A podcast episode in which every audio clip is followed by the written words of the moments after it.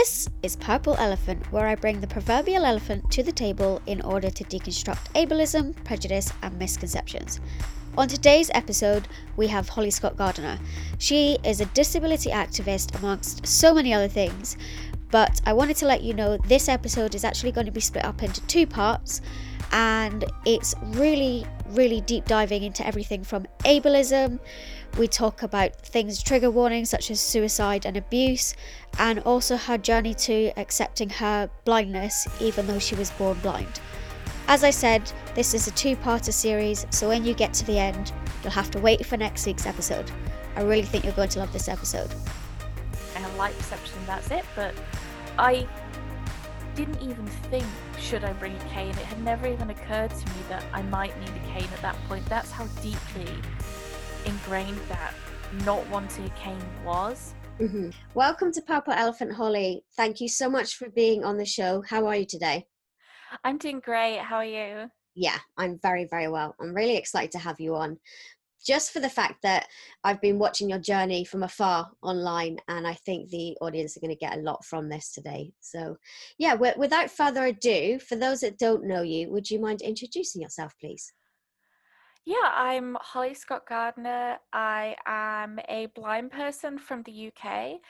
I'm a rehabilitation teacher, though that's been a quite recent development in my life. I started blogging when I was 17. I was in sixth form at a mainstream school, and I started to write a blog. And it's funny because I actually can't tell you now why I started that blog. It was so long ago. I don't know what the event was that made me think I'm going to start a blog, but I did, and it's taken lots of different forms over the years. I now mostly use it to write about blindness and about disability rights advocacy, which is something I engage in. Since starting my blog, I co-founded a user-led organization which supports disabled survivors of abuse and violence. I was involved in that for a little over a year. And I've also since been to university and traveled fairly extensively. That's amazing. You've got a very impressive portfolio.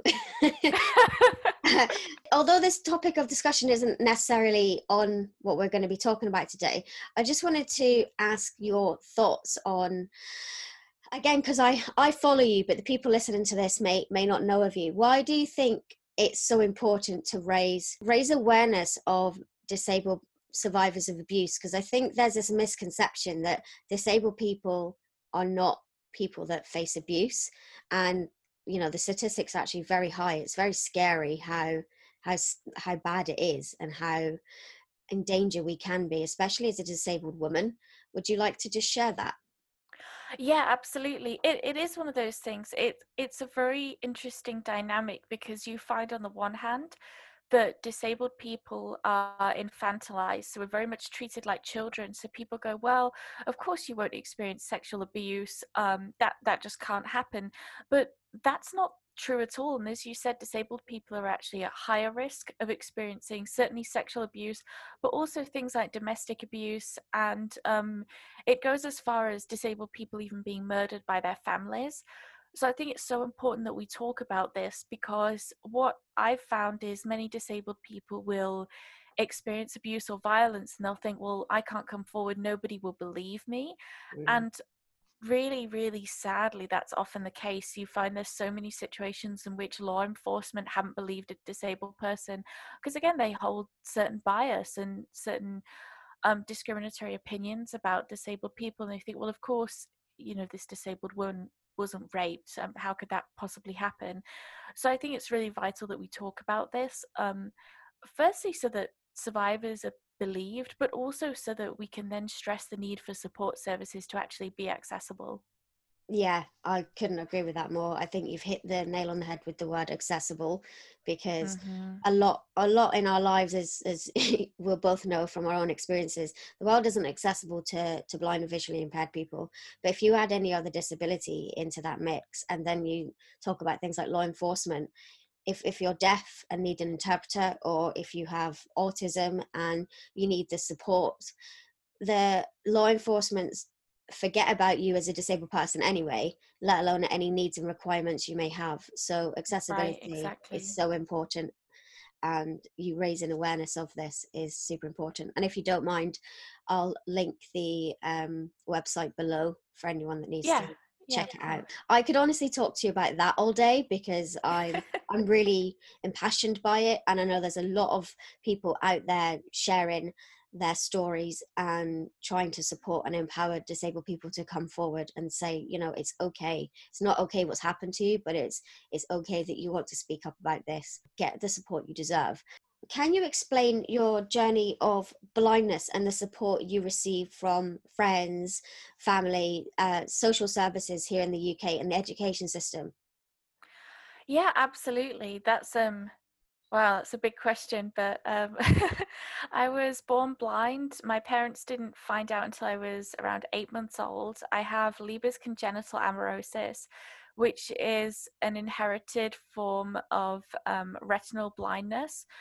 So it is a genetic condition. Both my parents are carriers, and they were not aware until I was born that they were actually carriers of this particular eye disease. So I have one older sister who is sighted. And at the point of my diagnosis, I was referred to various different services that I received as a baby, though intervention was fairly minimal. We did live out in the countryside at that point, so there aren't a lot of services there at all. I think I lived in a village which was recently described as one of the most remote villages in England. So, so there wasn't a lot, but I did actually receive great support at the age of 2. I started at a nursery school, and I actually started at a nursery school for students with all kinds of different disabilities, because through that school I could start to learn Braille. So really from around 2.5 I started to learn Braille, and I was a reader of grade 1 Braille by the time I entered primary school. Probably not the most fluent reader at 4, but I was getting there, and I'd really finished the Braille code by the time I was 6 or 7, by which point my family had relocated to the north of England. So in school I actually received very comprehensive support. I had input from a teacher for the visually impaired who taught me Braille, who taught me touch typing and other technology skills that I would need. I had support from an orientation and mobility specialist who taught me how to use a cane. I was actually recently reading through my school reports, and reading my cane travel reports are kind of funny because I wasn't always the most cooperative or willing student, it turns out, which isn't necessarily all that surprising. So I was in mainstream school until I was 11, when I transitioned to a school for the blind. I was there from year 7 to 11, at which point I made the decision to return to mainstream school. It was completely my own choice. My parents had said, by that point, we're happy for you to make these kinds of decisions. Mm-hmm. And it was a choice I made for various different reasons. I really strongly felt like I wanted to be in an environment where I was with lots more people than I could be with at a school for the blind. I felt like I'd gained some valuable things from going to a school for the blind, but at that point I was ready for something new. So I went back to mainstream school, and I didn't do very well in sixth form, mostly because I realized that actually I hadn't particularly come to terms with my blindness, which came as a huge shock to me, because I'd been at a blind school and I thought I was doing really well, and I thought I was really confident and self-assured, certainly in my blindness. And then suddenly I was thrust back into this environment where I was the only blind person, and realized that actually I wasn't at all. So I did lots and lots of soul searching. I discovered going out and partying, which didn't help my grades either. But I eventually finished sixth form, and I realised, okay, I haven't done very well. This is all a situation of my own making. So I then chose to go to college, and I did a BTEC in sports science. And by that point, I really calmed down a lot, and I started to come to terms with my blindness. By that point, I was 18. I was now a writer online. I was now blogging by that point, and I did work a lot harder, and I actually ended up doing quite well, enough to get into university anyway. So that was really, that was my education journey, and it was quite unusual, because you find that many students, once they go to a school for the blind, they'll either go for sixth form after mainstream school, or they'll go in year 7 and they won't necessarily choose to leave and go back to mainstream school. So I chose an unconventional way of doing things, and I think that's sort of something that I've continued into adulthood, making unconventional choices. I feel like I was really lucky to get the support I did, and I shouldn't count myself as lucky, because what I actually was given was an equal education, but that isn't what many blind people get given. Mm-hmm. As you'll probably know, in the UK, it's just not what we get. Whereas for me, I was a competent user of technology really by the age of 10, and I was a fluent Braille reader, and whilst I stubbornly refused to use my cane, I had received cane training as a child, so I'd been given so much more than many blind people have. And I think more than that, what I was given were really high expectations. My teacher of the visually impaired always expected me to work hard. She expected me to get myself out of certain problematic situations, particularly ones that I'd put myself in. Mm-hmm. And as did my cane travel instructor. In one of the school reports, it was funny, I read it, I must have been about 6 at the time, and he said, Holly must learn to stop running with her cane. And apparently I ran with my cane, I'd fallen over, and he refused to help me up, which he hoped would teach me a lesson about running. But I think that, not being overprotective really helped me, because it made me realize that actually I had choices about my future. Mm.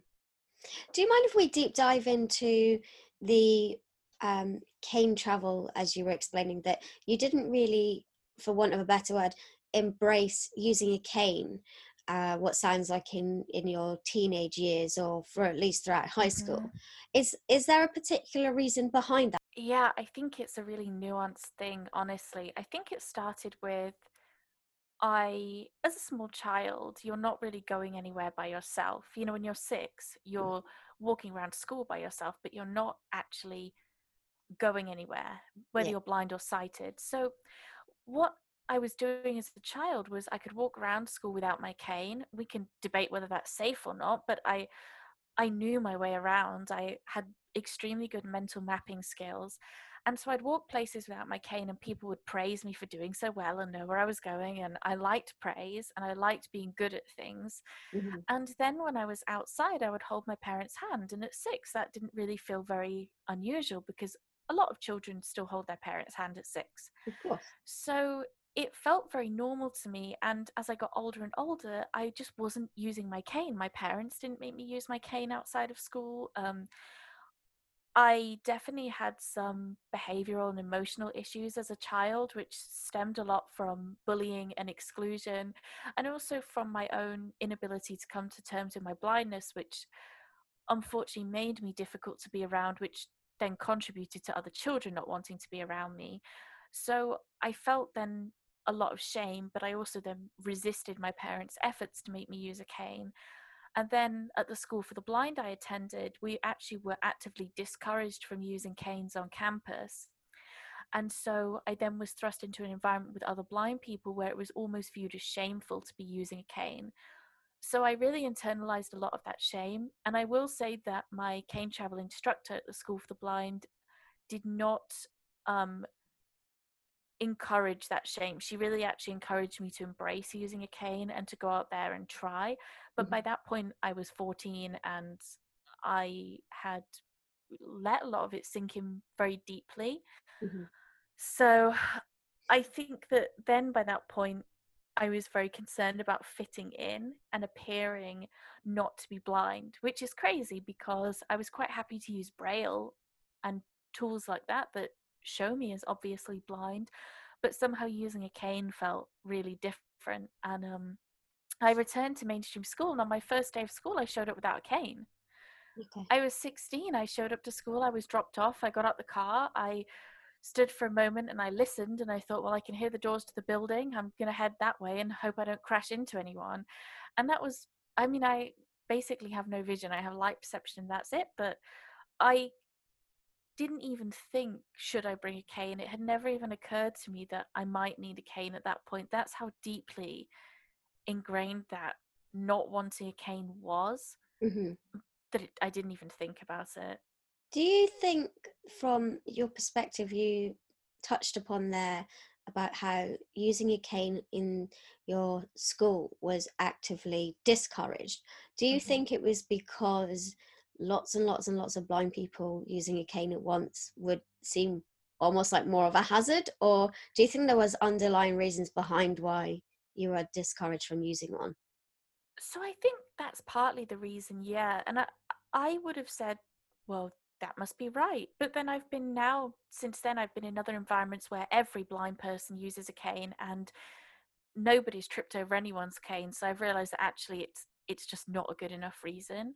Mm. I think it is what people believe, but they believe that because actually they don't see that if you really teach blind people to travel well, then 50 blind people using a cane is far safer than 50 not using a cane. Mm-hmm. But unfortunately, that's not the perception that many people have. But I also think there was still very much the hierarchy of sight, which was promoted in that environment, because students who had more vision were certainly expected to guide totally blind students fairly often. Certainly when we were out and about off campus, I'd definitely seen students who had more vision being asked to guide a blind student. Mm. So very much there was that perception that, well, you know, more sight means you're safer, so they can avoid the blind students.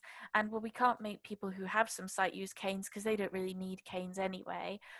So I think there was a lot of that going on that had been going on for far longer than we can even imagine, you know, since far before I started at the school. Mm-hmm. I feel like we're touching on a really deep topic of ableism and internalized mm-hmm. ableism here. I feel that the technology skills you've learned, the Braille you've learned, and everything to help you become an independent blind person was the level you wanted to be at academically. But when it came to accepting totally who you are as a visually impaired person and the adaptations of using a cane and how that could strive your independence further, I just feel that in itself shows that why we have such a deep-seated issue with disability in society, because you're not even at school for the blind, you're not even embracing all facets of what it is to be blind. Yeah, exactly. And I do think that's changing. I do think, you know, as more blind people talk about ableism and as more disabled people in general, and I think there are professionals in the field who are starting to recognize that, who are making the changes they can, you know, within the constraints of the environment they happen to be working in. Yeah. But it's absolutely a problem. And I think as well, I was always told that I was doing very well. I was academic. I was an articulate child. I could go into a room and have conversations with adults and be far more comfortable with adults than I was with other children, but also than most other children were with adults. And so I think the fact that I actually wasn't doing very well got overlooked because I was exceeding everyone's expectations, which is sad in itself. Mm. And obviously disability has now been amalgamated into the broader Equality Act, which has benefits but also isn't the strongest piece of legislation by any stretch of the imagination. So we're still facing a legislative battle, particularly as more and more things move online, and we have to look at, okay, how do we produce legislation for digital accessibility, which is a whole other problem we're facing. Mm-hmm. But I agree with you, it's very much put on us. We must be the advocates, and it's very tiring. And I noticed this more than anything when I went to university. I realized that I was expected to do everything other university students are expected to do, which is show up to lectures, which is hand in assignments, read books, probably join some extracurricular activities, but I was also expected to advocate for my books to be in an accessible format. I was expected to advocate with my lecturers to make sure that I was receiving documents in a format I could read. I was expected to then take those advocacy battles higher up if the lecturer didn't then provide me with those materials. I was expected to see if I could join in with extracurricular activities, put things in place so I could join in, and all these other things that I had to do. And I would be so exhausted and so angry. I was really angry and bitter, honestly, and it was not the finest time in my life. I think if you actually look at some of my advocacy work, I was getting burnt out. I was not necessarily going about things the right way, but I was quite honestly exhausted because, again, it was all on me. And I was lucky to have found a really great group of people who supported me through that. And I couldn't have done it without them, but so much of it was a burden placed on me. And we still very much have that mentality that, well, you've got to go out and advocate. And we even push this as disability rights advocates ourselves. We push it by going, you've got to learn to advocate. You've got to learn to self-advocate. And we do it because we know it's true, but it's also sad because it just reinforces that system. Yeah. It's such a tricky situation because there's so many layers to our advocacy as well. When I was at university, I was exactly the same, but I was also losing lots of vision. And my Braille literacy skills were not very strong. My technology skills were basic. I didn't use a cane because I refused, because I had such internalized ableism of, I don't want to look blind. Mm-hmm. So if I don't look blind to the outside world, then they won't perceive me as blind. Yet I then expected accommodations because I couldn't access my classes without that support. And when that was put as a barrier towards me, with lecturers not making things accessible, or in my case, by the time I'd already lost my sight, I would have been starting a new academic year and realizing that they would rather defer me than actually support me through that year, that I ended up giving up, quite frankly, on my education. And I just think that's utterly disgusting that we're in a place where technology was there. We were in a world where we were a first world country, and we should have had the access rights that should have been granted to us. But because I was seen as too much hard work, and quite frankly, the disability support was the worst. It wasn't even the psychology department that I was under. It was the disability support, and all the barriers to access I faced from them and their exclusion and ignorance made me very, very angry and give up very quickly. I wonder if maybe I had the same level of tenacity as you and the same skills, for example, in Braille literacy and technology. Maybe I would have pushed it further. But I think for me, in my own personal journey, I knew I wasn't quick enough as a Braille reader to have everything in Braille. And I knew that I didn't understand the concept of a screen reader and using keyboard shortcuts. I didn't know how to navigate. And instead of the uni supporting me with that, they said, well, you should defer and we can maybe look at it next year. And the thing is, deferring is fine if you've got something to do in the meantime. I mean, if you're losing your vision, you defer, and then you get some really comprehensive training during that year. That's great. But the problem is the training doesn't exist over here. We don't have comprehensive skills training because our rehabilitation system is so fragmented. I mean, it really is a postcode lottery, and there aren't enough rehab professionals in the field. I mean, where do you go if you've lost your vision? You need to learn technology.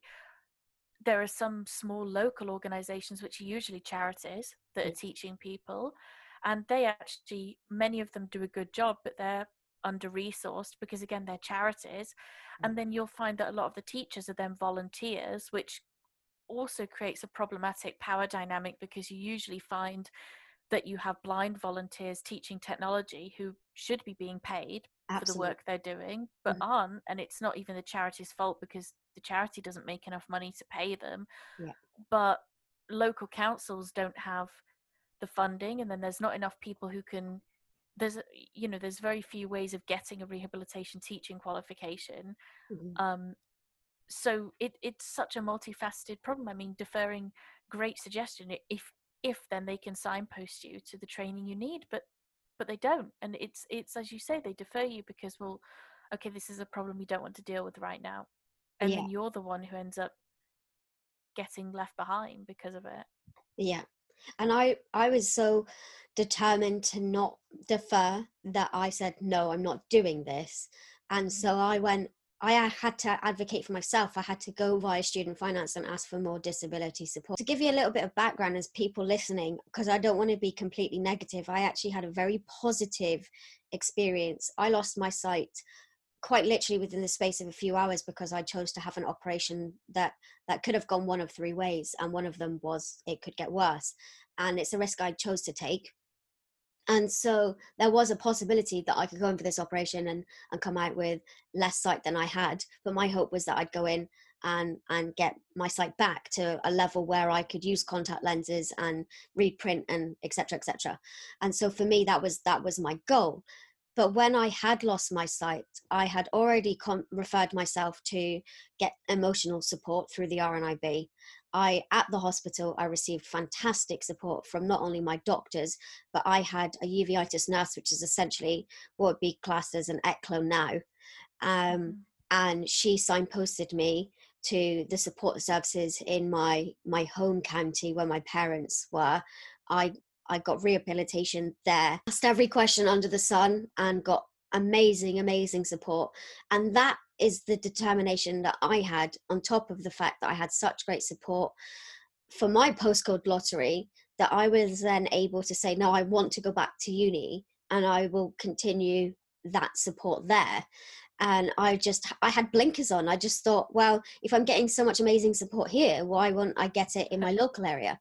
And I went to university and the rehabilitation was absolutely phenomenal. I couldn't ask for better. And I'm still in contact with my rehab officer now because she really did change my perspective on me being ableist to myself, but also the world of blindness and how much I could achieve with the right support. And I think I'd never really seen that before. And so as a blind person and kind of getting back on my feet, I knew I could do it.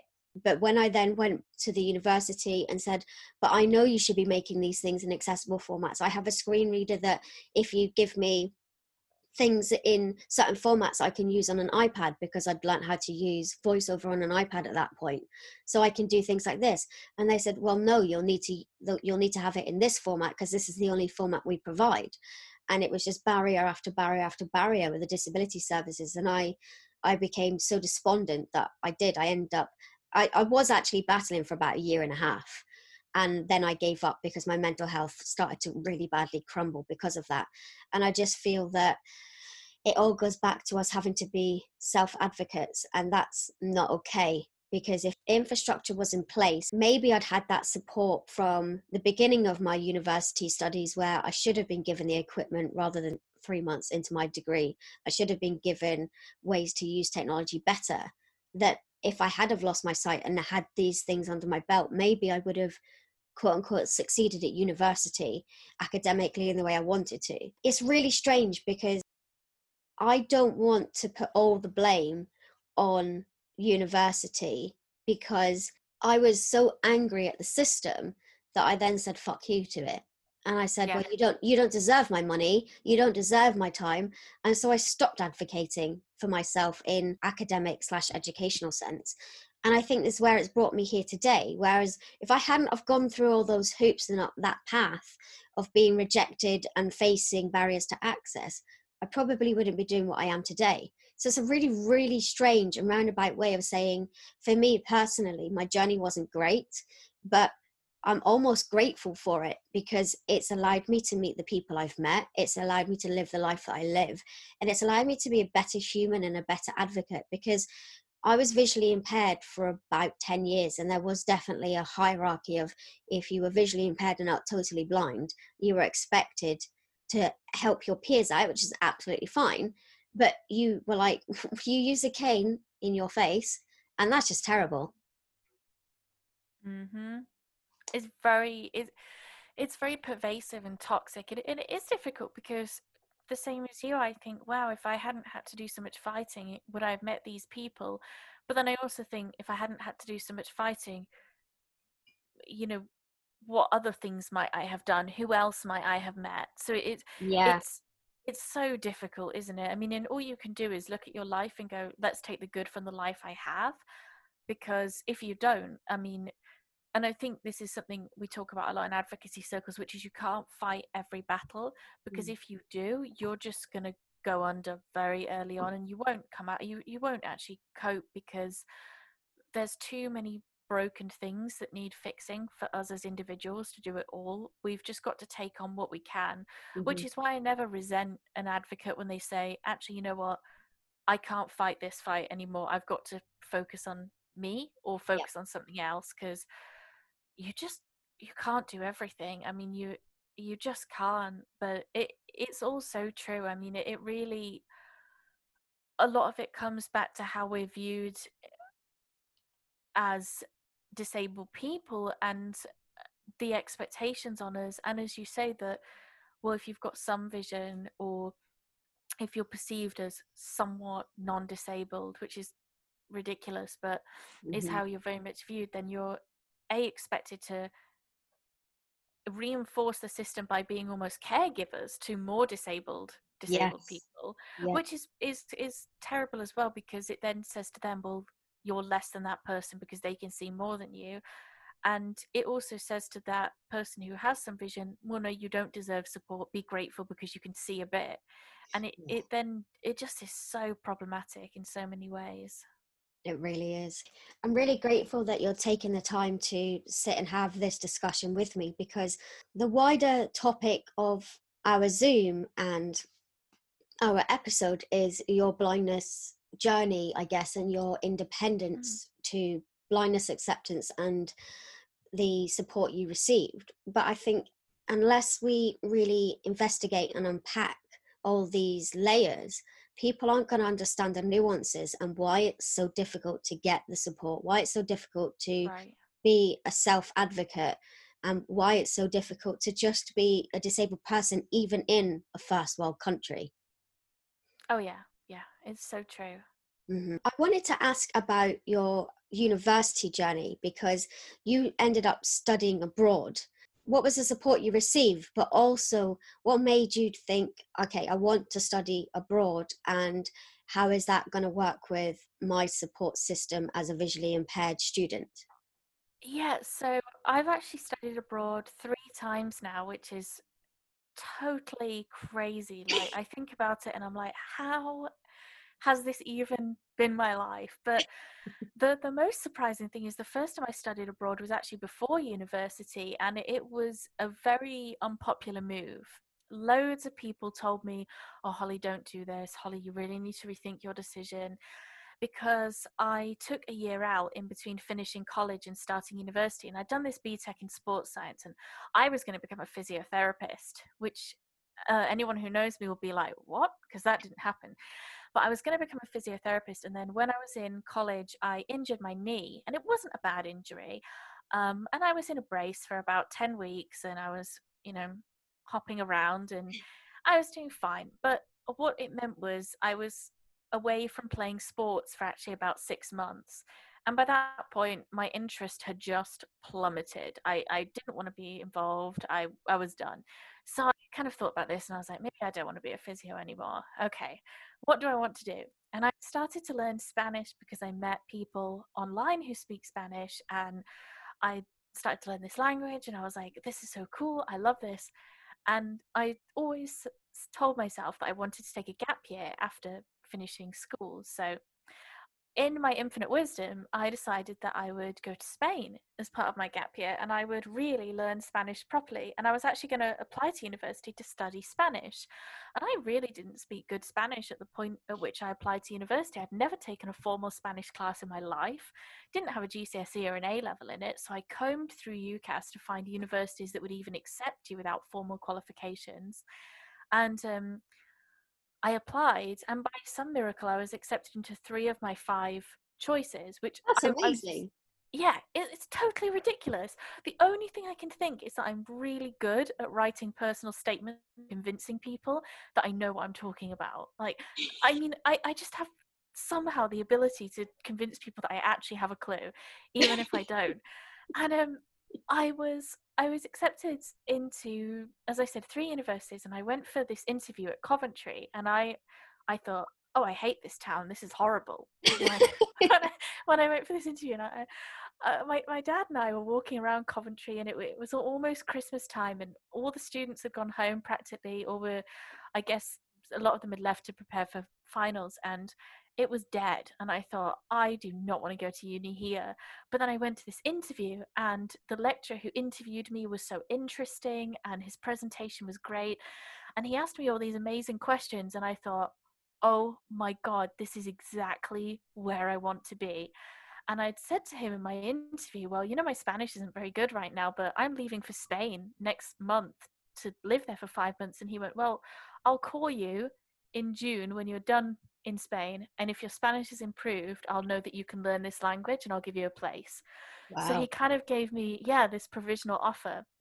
And so how I did my first study abroad placement was I researched language schools, and there's lots and lots of organizations that offer these like language training programs for gap year students. And I emailed a whole bunch of different people and basically said, I'm a blind person, I don't really know how I'm going to do this, but this is what I'd need books in an accessible format. And that is the only thing I told them, because even then my understanding of what I needed as a blind person, it was okay, but I didn't really know. And one organization got back to me and said, we've contacted all our schools, most of them say they can't do this, but we found one in Valencia that's willing to try. And I thought, well, all right, why not?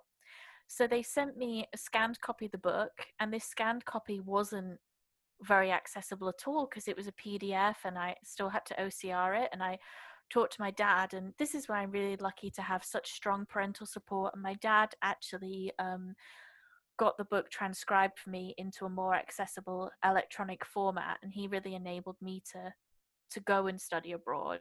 And I contacted LANCE, which is the organization for the blind in Spain, and I sent them an email and basically said, I'm blind, I probably need some travel training and some route training when I move here. And they said, okay, we can help you with that. And bear in mind, at this point I didn't really speak very much Spanish, so I pestered my dad, and my dad agreed to come out with me for the first week because I had no idea what I was doing. I didn't know anything. And my dad came out with me for a week, and I moved into this accommodation which the language school didn't own, but they had an agreement with the university which would rent out some of their accommodation. So I moved in there, and my dad helped me register my guide dog with a vet, and he started to teach me the bus route to the school, because I had to take a bus to get to this school and then walk through the center of Valencia. Mm-hmm. And my dad had no idea really how to teach me, and we argued a lot, and there were a few times when I was like, well, you should just go home, you're not even helping me. And he was like, well, I don't see how you're going to do this, I don't think I should let you stay here. And you know, there was some classic father-daughter arguments. And then I received support from Lance, and I learnt these routes, and my dad left, and I was sort of thrust into this environment by myself, and it was terrible and amazing all at once. It was both the best and worst 5 months of my life. I realized actually that I was able to, go and take a bus by myself, and I'd been taking a bus to and from college for the last year or so, but this was a whole different thing. I was in a new country. I realized that one day when I got lost in the middle of the city, that actually I could get myself out of that situation. I did. And that was a really empowering moment for me, because I'd never let myself get lost before, but I'd broken my phone and I needed to go to the Apple store. So I had to do it. So off I went exploring this city, and I ended up asking someone for directions who turned out to be a police officer. And it was just like, I got myself into so many crazy situations. But I also realized that I was deeply unhappy, and I was deeply unhappy because I was still insecure, and I was still just filled with anxiety. I barely cooked for the whole time I was there. I would eat like junk food and stuff, because the idea of going into this communal kitchen and cooking with people possibly watching me and scrutinizing me as a blind person, just, it made me so anxious. And so I drank a lot and I spent a lot of time by myself, and neither of those two things are healthy. But it really made me realize that actually something needed to change when I went to university. Mm-hmm. So I came back and I started university, and I really pushed myself to be more outgoing. And so I joined societies, and I joined the ice skating society purely because someone from the ice skating society asked me if I wanted to join. And I thought, wow, what kind of person asks a blind person to join? That's great. Like, I'm definitely joining. So I did these things, and sorry, this is kind of long-winded, but it does all relate. Then as part of my degree, a study abroad placement was compulsory. Mm-hmm. So as a languages student, you're expected to study abroad, and every student in my program went to Spain. And I said, well, I don't want to go to Spain. I want to go to Latin America. Wow. Because, yeah, I'd already been to Spain and I knew I could do it. And I loved Latin America. I loved the culture and the history. I loved the politics. I loved everything about it. And I thought, well, I want to experience that. And it never occurred to me that being blind would stop me. Mm-hmm. Because by that point, I'd studied abroad once and I was much more confident in myself. I definitely still had some issues with anxiety, which would continue to be pervasive just throughout my life. And I knew that there was a lot that needed to be done, but I also knew that it might not turn out the way I hoped, but I could do it. Mm-hmm. So I worked with various different people, and I was denied several placements. There was a placement in Mexico that I wanted to apply to, and the lecturer who really held the key to that placement basically said to me, oh, well, I taught a blind student who got robbed when they were in France. You know, they were mugged twice, and so Mexico would be far too dangerous. And I thought, yeah, but you're willing to let me go to Spain. What's the difference between Spain and France? And I believe this blind student had their stuff stolen because they let someone offered to carry their bag or something. I don't quite know what happened. You know, I'm hearing things through hearsay, and this was also 10 years ago. Yeah, I mean, it's just, I don't mean to cut over you, but I feel like this is really important to share, because blind people we're not stupid, but we are human, and we make mistakes just like everyone else. Being robbed was probably their fault, not because they would have handed over a bag, or they weren't making themselves as safe as they could be. I know I've been in a situation at least once where someone tried to use my blindness to their advantage to steal my mobile phone, but I'm too sassy and I'm too savvy, and I said, no, you're not using my phone, and I walked off. And I just think blind people aren't so delicate, that we're so precious that these things are going to happen to us just because we're blind. Right. I mean, and even if it wasn't their fault, I mean, stuff happens to people. You can't say, like, I'm sure there have been sighted students who have been mugged. I had a friend at uni that was mugged because someone actually shoved like a needle in his face. And it was that worry of, you know, being stabbed with a needle, having potential HIV, anything like that. So he handed over the cash that he had in his iPod. Right. And he's sighted. So it's one of those things. It's sighted. These things happen to able-bodied, non-disabled people all the time. Why is it so extra dramatic just because the person's visually impaired or blind? Exactly. And it was so frustrating for me, and I fought against them, but by the end of it, they basically said, oh, well, too much time has passed now, you can't apply for this placement. So I was really irritated, but I was also lucky that one of the lecturers on my program, who was actually the person who had done my interview, was this guy who's originally from Colombia. And he said to me, well, I know we've got a placement with Colombia. Colombia is a great country. I mean, he's going to say that. He's Colombian. And he was like, you should go there. And I thought, wow, I've never thought about going to Colombia, but that would be great. You know, it's in Latin America. It's an amazing South American country. I'm starting to read Colombian literature. It was my second year at that point. And I thought, wow, that would be cool. And he really helped me to work with the study abroad department, because that placement was traditionally an engineering placement. Okay. But because they had an agreement with the university, it didn't matter that I wasn't an engineering student. You know, they had the mobility agreement. So mm-hmm. they put things in place, and I applied and I was accepted into that placement to go to Columbia. And it was totally, totally unexpected. And the university itself didn't have a disability department at all. There are very few disabled students there. There are some. I did see a student in a wheelchair when I was there. I didn't actually get to know them or anything, but I know there was at least one student in a wheelchair. I did see another blind person who was part of a music program, but I don't know if he was a student at the university. So mm-hmm. I sort of saw people on campus, but all I knew when I was planning to go there was no disability support. So what my university did, and this is where my disability department at the university really stepped up, and they were always great in supporting me, but they did a lot of work to put support in place with the Department for International Students at mm-hmm. that university. So we looked at the kind of support I was receiving in England, and we looked at how we might modify it. So instead of having stuff electronically, we knew we couldn't guarantee that. But what I did have was a note taker, and I had a reader.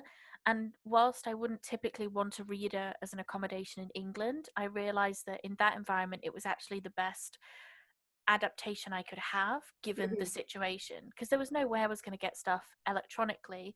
Mm-hmm. So to have a reader worked really well. And then student finance gave me money, and I paid my readers myself when I was out there, and they were typically other university students. So unlike in the UK where they're professionals, I was paying university students who spoke both English and Spanish, who, you know, were then employed through the International Student Department to be readers and note takers and do various different things for me.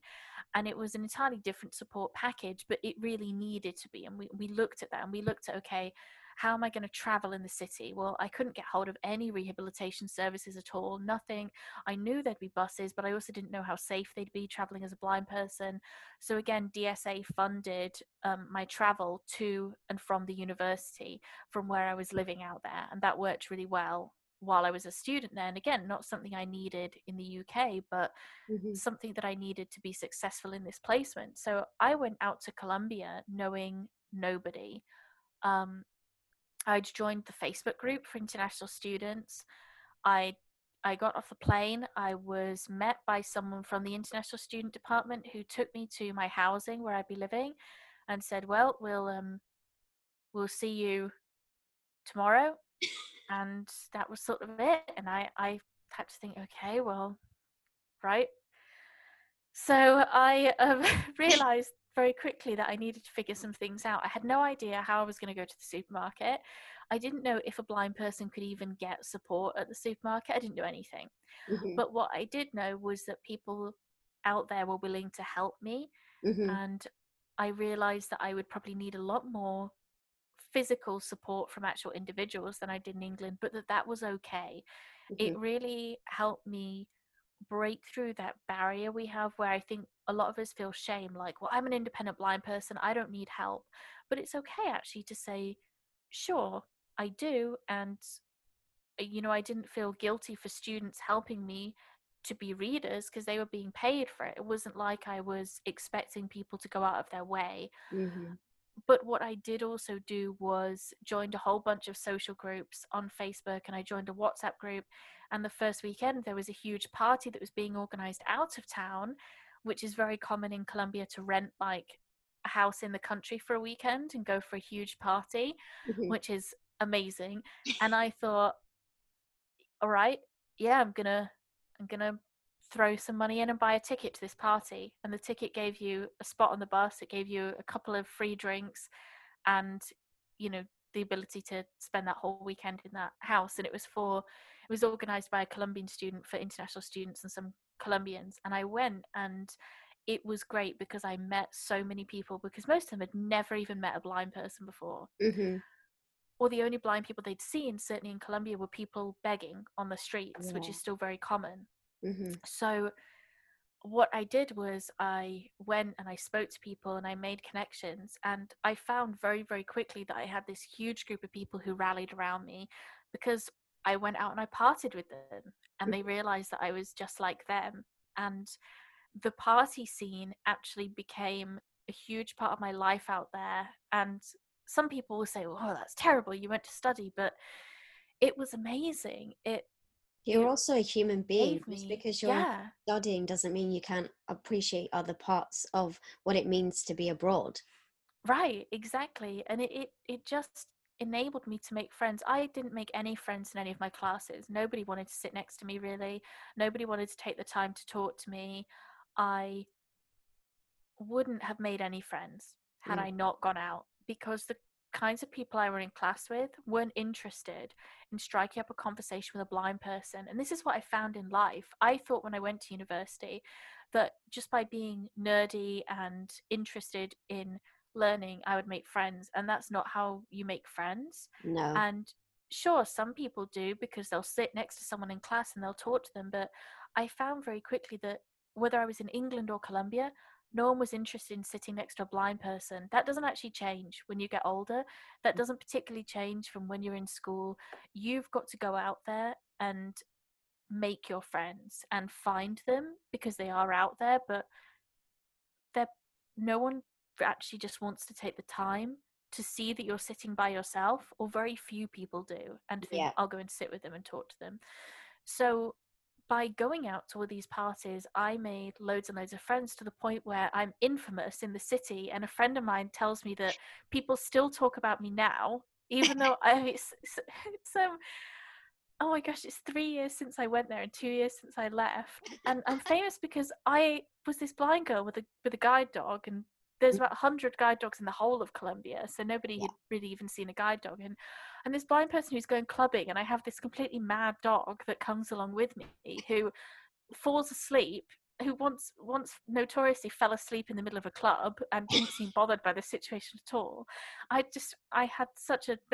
dog's retired now, but she just was built for student life. She could go into any situation and be perfectly relaxed. And we'd go to these parties for the weekend, and she'd just be in her element, and I became so well known, and it really made me realize that actually there were lots of people out there who were willing to take a chance and who were willing to be friends with a blind person. And it was then another layer peeled back. It was another layer peeled back on the I'm totally undesirable in every possible way. I'm never even going to make sighted friends, let alone get a sighted date. Like, it just, all these things were in my head. I'm never going to do it. And there's absolutely still some of that still there, but making all these friends showed me that I needed to let go of some of that, and that it was possible. Mm-hmm. Yeah. Your story, I think, in itself is, pardon the pun, very eye-opening, and I'm hoping it will be, because there are so many people who listen to this podcast who are non-disabled, and a lot of them now, I guess, know me. So I think they have a very open mind anyway. But for the few people that listen to this that don't know me, will probably stumble across this and be like, hang on, not only is she blind, but she went to a country, she didn't speak the language, she didn't know how to get around, and then she started partying. What the fuck is she doing? Yeah. But I think that's the beauty of it, because one of my very favorite memories, which is one of my most kind of epic adventures, and it only happened over one weekend, was when I went to a travel conference in Rotterdam, and I was very fortunate that I knew the organizers, because I'd been making a conscious effort to attend their socials in the UK.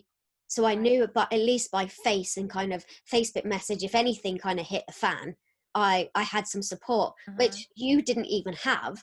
But I was like, I'm going to Rotterdam for the weekend and I'm just going to go party.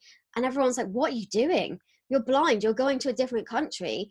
They don't speak your language. And I'm like, trust me, in Rotterdam, they probably speak better English than the English. They do. They definitely will. And so I was just like, no, I'm doing this. And it was only because it was very funny, actually, because at first I was hoping that my now husband Grant was going to come with me. He couldn't get the time off work.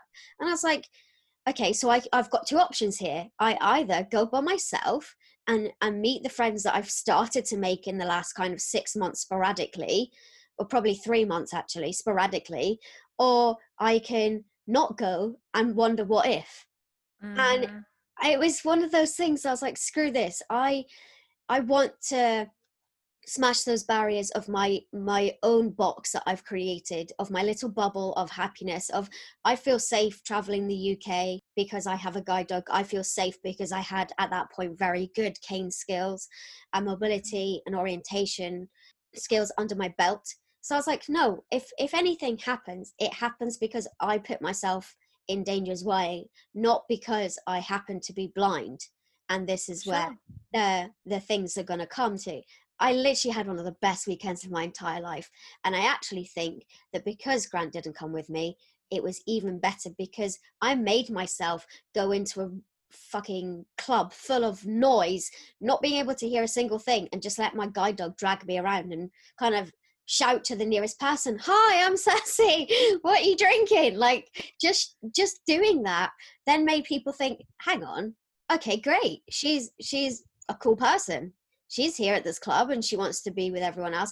I think for me, I was very lucky because travelers are probably, by character default, some of the most open-minded people you'll ever meet. Yes, absolutely. So I'm so lucky that was kind of my first major, like, meeting 400 people that I'd probably never met before my entire life, walking into a room full of noise and blasting music and thinking, I can't do this. And within about 15 minutes, because the organizer spotted me and was like, hey, I'll get you a drink. Hey, do you want me to introduce you to anyone? Those sorts of things. But just by going there and turning up and just, yeah, it's literally the case of turning up. I had some of the best experiences of my entire life. And I know I've got a lot of my life left to live. But it just shows that not every blind person has the confidence and the independence that you and I have. But I think sometimes it's because of the way society puts pressure on us to stay in our bubbles. And I think you and I have had such varied lives and we've had troubles, but we've had very open, happy lives because we've allowed ourselves to push that wall, push those barriers and say, screw it, I'm going to do it because I want to do it as a human being. And that's exactly what it comes down to. I think there's a lot of pressure on us to only do things when we've got the skills to do it. So it's, well, you know, if you don't have good travel skills, you're not safe to go out and travel. And I just say that's a load of rubbish, because you only develop good travel skills by going out and doing it. You don't develop good travel skills by only traveling safely on the 3 routes that your mobility teacher has taught you. And I guess that's a bit of a dig at guide dogs there, because there is an element of, I had a dog and I definitely found, so my 2 GDMIs because I had one back here where my family lived and one when I was at uni, are both amazing and really pushed me to just do whatever I wanted. And I had full support from my GDMI when I went to Colombia, which again is very rare. So it needs to take your guide dog to South America. She was 100% on board and I am so grateful to her. But there are other people who work within the blindness field and who even work within organizations like guide dogs that will say, well, no, you haven't learnt this route, so you shouldn't be doing it. And I just think it's ridiculous, because the only way actually we become more competent travelers is by getting lost and actually thinking, well, okay, I don't really know where I am right now. Okay, what are my options? And your only options are to sit on the pavement and wait until you die of dehydration, or actually go and find your way out. And I don't know of a blind person personally that sat on the pavement until they've died of dehydration because they couldn't get themselves unlost. So I think the danger really is minimal. It is far more the danger that we're told is out there. Yes. Is what holds us back. Like, and I still do this. I've traveled all over the world and everyone goes, oh, you must be so confident. And I still will look at going somewhere in my town and go, oh, but I don't know where it is. What if I get lost? What if this? What if that? And I'm like, you went to Colombia. What is wrong with you? But again, it's that mental block, and it's that we've got to get past. And this is what I always tell other blind people is, I'm like, don't wait until you're good enough to go and do it, because you'll be waiting for the rest of your life. Because the truth is, none of us are actually good enough to do anything as blind or sighted people. Like, absolutely. None of us are perfect. I mean, I met so many international students out in Colombia who were sighted, who were like, oh God, I don't know what I'm doing, or who hadn't Don's link before, and people who maybe weren't so great at cooking or various different things, and they were just trying it, and that's seen as okay if you're sighted, so it should absolutely be okay if you're blind. Mm-hmm.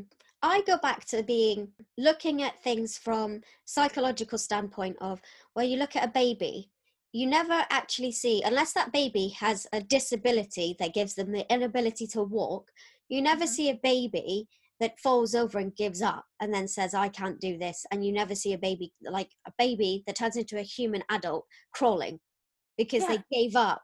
So why is this such low expectations on disabled people, especially blind people, that, well, you haven't learned A, B or C, therefore you can't do it. Well, we learn by trial and error. Yeah, exactly. And that is the most empowering way to learn things, and that's what when I became a rehabilitation teacher, that's how I was taught to teach my students, was through what we call structured discovery, which is, structure is a key word, as is discovery. It's not just throwing a blind person out into the middle of a city and going, well, figure it out, when they don't know anything, because then you're going to find your student will fail. You can't put your student in a kitchen when they've never used a microwave before and go, oh, I want you to cook, I don't know, a cottage pie, like from scratch, because they're not going to know how. But the structure part is building on what they know. And the discovery part is going, okay, well, look, you're in the kitchen, you've got to find a saucepan. Where do you think it might be? Let's look around the kitchen. Let's open cabinets, rather than me going, okay, the saucepans are in this cabinet and I'll get one for you. It's about saying to the student, lets me teach you some problem solving skills, and that is such a powerful way to teach blindness skills, but also just life. I feel like everyone should use structured discovery, whether they're blind or sighted, in their lives, because what it's about exploring, and it's about looking at a situation and going, okay, what do I know? What is my existing knowledge? What might the next logical step be? Let's see if it works. And if it doesn't work, again, going back and reevaluating what didn't work and thinking, well, I'll try something again. And that is so important. And unfortunately, especially within, I know certainly the blind community, where many people have been taught to be very passive and to wait for someone to come along and teach them or do it for them. And what I really encourage people to do is look at, okay, maybe you do need someone to teach you something, because none of us can learn everything by ourselves, but how far can you get by yourself? Mm-hmm. Yeah, I couldn't agree more. From my perspective, I didn't start losing my vision until GCSE level. So I'd lived in a sighted world, and doing research and following people like yourself who've gone to these training centres. And as you say, as soon as you have the tools at your disposal that have been made accessible to you, and then you learn how to use them effectively, it's all about that. It's about the placement, it's about how you hold your body, where your hands go, how you do A, B and C. I think for even me, before I lost all of my vision, if you were to say do woodwork, I'd think, well, no thanks. Because I've chopped my fingers off. But I find that in itself just why. I guess my question is, you've learned so much, and we'll go back to you achieving your qualification in a moment, but I'm guessing it completely empowered you to realize that all the struggles you'd had as a young person, as a teenager, and then in your early years at university, that I guess it was societal barriers once again that held you back. It wasn't your blindness. So how did that impact you and your mental health? Mental health has been really tricky, honestly, and it's something that I've only come to admit recently, that my mental health is dreadful. And I've known this for a long time. I mean, really, I've known this since I was a child. I think the first time I expressed a desire to commit suicide was when I was around 9 years old. And it's fairly heavily documented in school reports and things, which I went recently on a journey through rereading, which I found actually extremely important and reassuring to know, funnily enough, that it isn't all in my head, that it was there, that, this stuff is written down, therefore it happened. And I think that screams of insecurity in my own perception, for sure. But I think that it's very difficult. There's definitely a perception that mental health and blindness go, or poor mental health and blindness go hand in hand. And I think they possibly do, but I don't think they have to. And I think that's where I differ from a lot of the current thinking on it, is that, you know, people say, well, of course, blind people are going to have poor mental health. And I say, well, no, they're not. The mental health isn't bad because we're blind. It's bad because we're marginalized in society.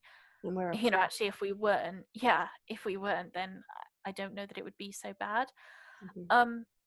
I think the effects have been complicated. I mean, I've definitely gone through cycles of really, really deep depression, and I tend to operate in cycles anyway. So I notice I'll get very, very hyper-focused on a project and be really enthusiastic, and then I just lose all motivation for it. And that's been a struggle just as an adult in my life in general, you know, separate from blindness. But in terms of how all this has impacted my mental health, I think, I think it's helped and made things worse all at once. It's funny. It's like, on the one hand, I look at it and I go, well, okay, I know I can do anything now. And on the other, I go, oh, what if I don't live up to expectations? What if I fail? What if this? What if I'm still a terrible blind person who can't do this and can't do that? And there's so many things at play that I'm working through. And I think my perception of what makes a terrible blind person is often fueled by everyone telling me, oh, you're doing so great, when I wasn't. So it's like, I always worry about actually not doing great in the end. And that, of course, I have to do well because everyone thinks I'm good. So if I don't do well, I've let everyone down. And it's, I don't know. I don't really have a good answer because it's something that I'm really investigating myself in my own life at the moment. I think it's powerful, though, to talk about it in its multifaceted ways, because I honestly believe that we don't talk about mental health enough, and we don't talk about it being almost intrinsically linked with people who live with other disabilities. And I see that as, again, not because you're disabled, therefore you must have depression or anxiety. It's actually all the nuances that you realize that ableism plays a part in your life, that oppression plays a part in your life, that barriers to access and inequality and having no equity are actually the reasons that disabled people suffer with poor mental health, not because, oh, you're blind, or, oh, you have an arm missing, or, oh, you have hearing loss, therefore automatically you're just going to be miserable and your life is so sad and poor and pathetic. It's not that case at all. I have been on a massive mental health journey myself, and I haven't even experienced half of the things you've experienced by finishing a degree and going to different parts of the world and living there, not just visiting and coming home again. And so everything you've learned and kind of gained in introspection and learning along the way as an adult and as a visually impaired person, and as all the independence and confidence you've gained through that, I think is really, I guess it's so important to highlight on this podcast, because people don't realize that it's intricate. It's not as clear cut as, you have a disability, therefore you are sad and depressed and life is rubbish. I am the happiest I have ever been in my entire life, and I'm totally blind, and I've got a lot of physical pain at the moment thanks to coronavirus and not having medication on time. And yet I never, ever, ever believed that I could live a happy life being totally blind, because I thought that if I lost my sight completely, well, my life wasn't worth living. Right. And that's so much of the fear, isn't it? There's so much misconception around disability that fuels poor mental health, but it also feels, I think, a lack of recovery, because maybe you go to therapy or you go and seek counselling, and the counsellor attributes everything to your blindness and, well, how do you feel about your blind? Well, it must be so upsetting for you to be blind, you know? And then you think, well, what was the point of me coming here? Because you're basically telling me what the whole world's been telling me, that my blindness is tragic. And that's not why I'm here. I'm here because the world is tragic, not because my blindness is, you know? It's like, and I definitely worry about that. I worry about that in terms of my mental health recovery. Like, how do I even seek treatment and support if I'm not convinced the treatment is going to view me as a whole human being? And I do think that discourages people from getting support as well. And, you know, I've always felt a lot of shame about even opening up about this. As I said, it's only been a recent thing, because I've always felt like, well, people expect me to do well. I can't show a sign of weakness. And again, that is then the perception of mental health we get given by society, that you're being weak, when you're not being weak at all. That's just, you can't help a chemical imbalance in your brain as much as you can help any other physical disability. You know, it all has a cause. And I think that there's just so much misconception around all of it. Hey guys, just jumping in to say I really hope you enjoyed part one of this two-part episode, and I can't wait for you to hear the rest of it next week. Tune in, and if you enjoyed this episode, don't forget to share it everywhere, follow Holly in the show notes below, and of course give me 5 stars on Apple Podcasts.